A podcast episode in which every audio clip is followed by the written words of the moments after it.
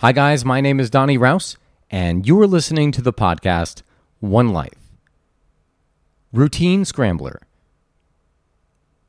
Have you ever been somewhere for an extended period of time only to find that all those routines that you set so hard to set in place just seem to kind of crumble away? If you have, then this one is for you. This is something you can use to establish those, reestablish those routines, I should say and start aligning yourself with the things you want. And by doing what I'm about to tell you, what will happen is will you will align yourself to better choices and you will let the unimportant things kind of trickle away. I am currently living in Miami, Florida. The decision to move here came as a result of not being able to really bear the winter anymore. Uh, the cold weather was kind of getting to me, and plus, I wanted to change of pace. I wanted to be outdoors more, so Florida, what the heck? When I made the trip here, the first couple weeks, it was very challenging to get back into that routine. Up, up north, I'd been up north in Connecticut for my entire life. And my routine as a result was pretty much set in stone between my work, my workouts, my meals, everything. When I came to Miami, all that seemed to fall by the wayside. But the one thing that I was very religious about doing was running. When in the summer, spending summers in Connecticut, one of the things I always did was when it was sun, when it was sunny out, I would take I would drive to the beach early early morning for sunrise. And I would take a run around the track and then I would go home and then I would start my day. As a result of doing that, my day just seemed to flow. Like I, I felt this peace because I was felt like I was waking up with the world. Fast forward. So here in Miami, you would imagine that you know there there was a, when I just got here, I was going out a lot. I would always constantly staying at a hostel. I was meeting people from all over the world and all over the country. And as a result of that, you kind of want to spend time with the friends you just made. And, and that usually happens later in the evening because everyone's hanging around, they're talking, they're having some drinks.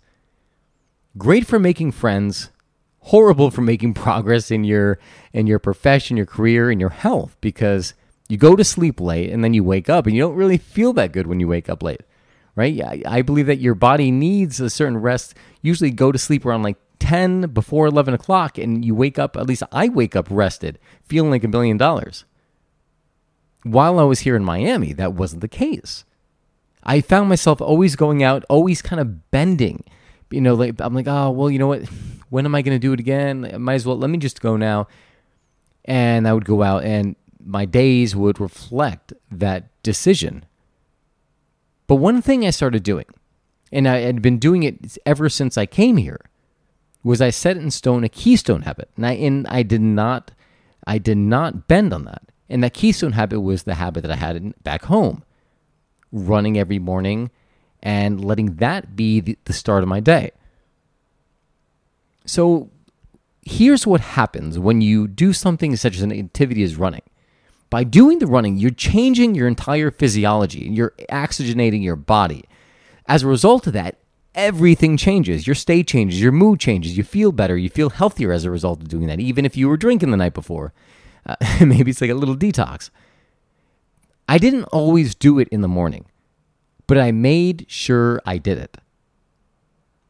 And day after day after day after day, while it wasn't this linear line of me always waking up at the right time, some days I would wake up a little bit later, but I always tried to make it earlier and earlier. As a result of doing it early and earlier, I started going to sleep earlier and earlier realizing one that the enjoyment that I got out of doing the running early morning when no one else was awake was far superior to anything I could experience at night. And then secondly, there was a, this peace in my day that I felt. It was like this waking up with the world. It, I, I remember that those were the moments, those were the things that I cherished the most, and those were the things that would make me productive. Those were the things that would put me in this headspace where I can give on this podcast through my coffee company and the other facets of my facets of my life. But where so many people get hung up is that they don't have this keystone habit to kind of anchor down and then fix the rest of their day. as a result of doing that work at early morning, now all of a sudden I was eating healthier. I was drinking more water because after doing a run, I needed to replenish. I was also having a lot of coffee. but, you know, that was that was actually one of the things that got me up in the morning because I would run down the beach and on the way back, I will uh, grab an espresso at my favorite cafe, the IT Italian Trattoria, and on the way back up, I would walk usually and I would read a book. So I had everything going on. My entire morning routine back home was now all intertwined with this morning run. And what if um, what I want you to understand is one, don't be so hard on yourself. Right? Cuz because when you're doing that, you're when you're beating yourself up, you, you're not going to move forward. You're not going to make the progress because there's just this. You're holding on to this resistance. Resistance. But if you're lenient to yourself and, and you're forgiving to yourself, and you show yourself that self love, then all of a sudden you can say, okay, you know what? Tomorrow I'm going to do it better. So establish that keystone habit, that thing that's going to affect everything else. I think that that keystone should be working out at the beginning of your day because it sets how you eat, and how you eat also affects your mood because your blood sugar and all this other stuff. And then, two, set it up so it comes early and early. You'll notice that as a result of feeling good, your decisions, like I said, your decisions are going to change. You're going to make more empowered decisions because your state's going to be better. And then, as a result of having, if you're doing a completely new routine like I did, the habits, the things that didn't really serve you, the things that you were doing and maybe they didn't give you any kind of result, seem to fall away. So let's put this on paper because the only way for it to make to make it stick with you is for you to actually do something and, and put it on paper. So let's start with a little bit of a habit audit. What are the habits you do on a daily basis? And I'll tell you the truth, you're, you're probably not going to know them all because some of these things you've been doing so long that they're you're unconscious. You just do them habitually. Your brain just turned off the switch. It says, "Okay, I don't have to be conscious while I'm doing this anymore because you know it's easy." Take a pad of paper, write down what are those habits you do on a daily basis. When you look at those things, I want you to say, "How does this make me feel?" I and is it good for you? I don't care if you, you know, enjoy like a half an hour of cartoons in the morning, right? If that's your if that's your pleasure and that puts you in a great state so the rest of the day you are knocking it out of the park, then go watch those cartoons. Go do whatever it is that's going to make you smile, that's going to put you in a joyous state. And then look at the things that aren't serving you, right? Look at the things that you where you don't feel good doing them look at the things that aren't, aren't contributing anything to your day. And I'm not saying that everything has to contribute something positive, but at the very least, it should make you feel good. Otherwise, why do it? And then once you see these things, look at them and say, okay, well, what can, what is the, what is the thing I could put at the beginning of my day that's going to impact everything else that I do? Maybe you want to do my workout routine, and you're all of a sudden now you knock out that cartoons, and you're feeling like a million dollars, and you add it to the end of the day, whatever it is.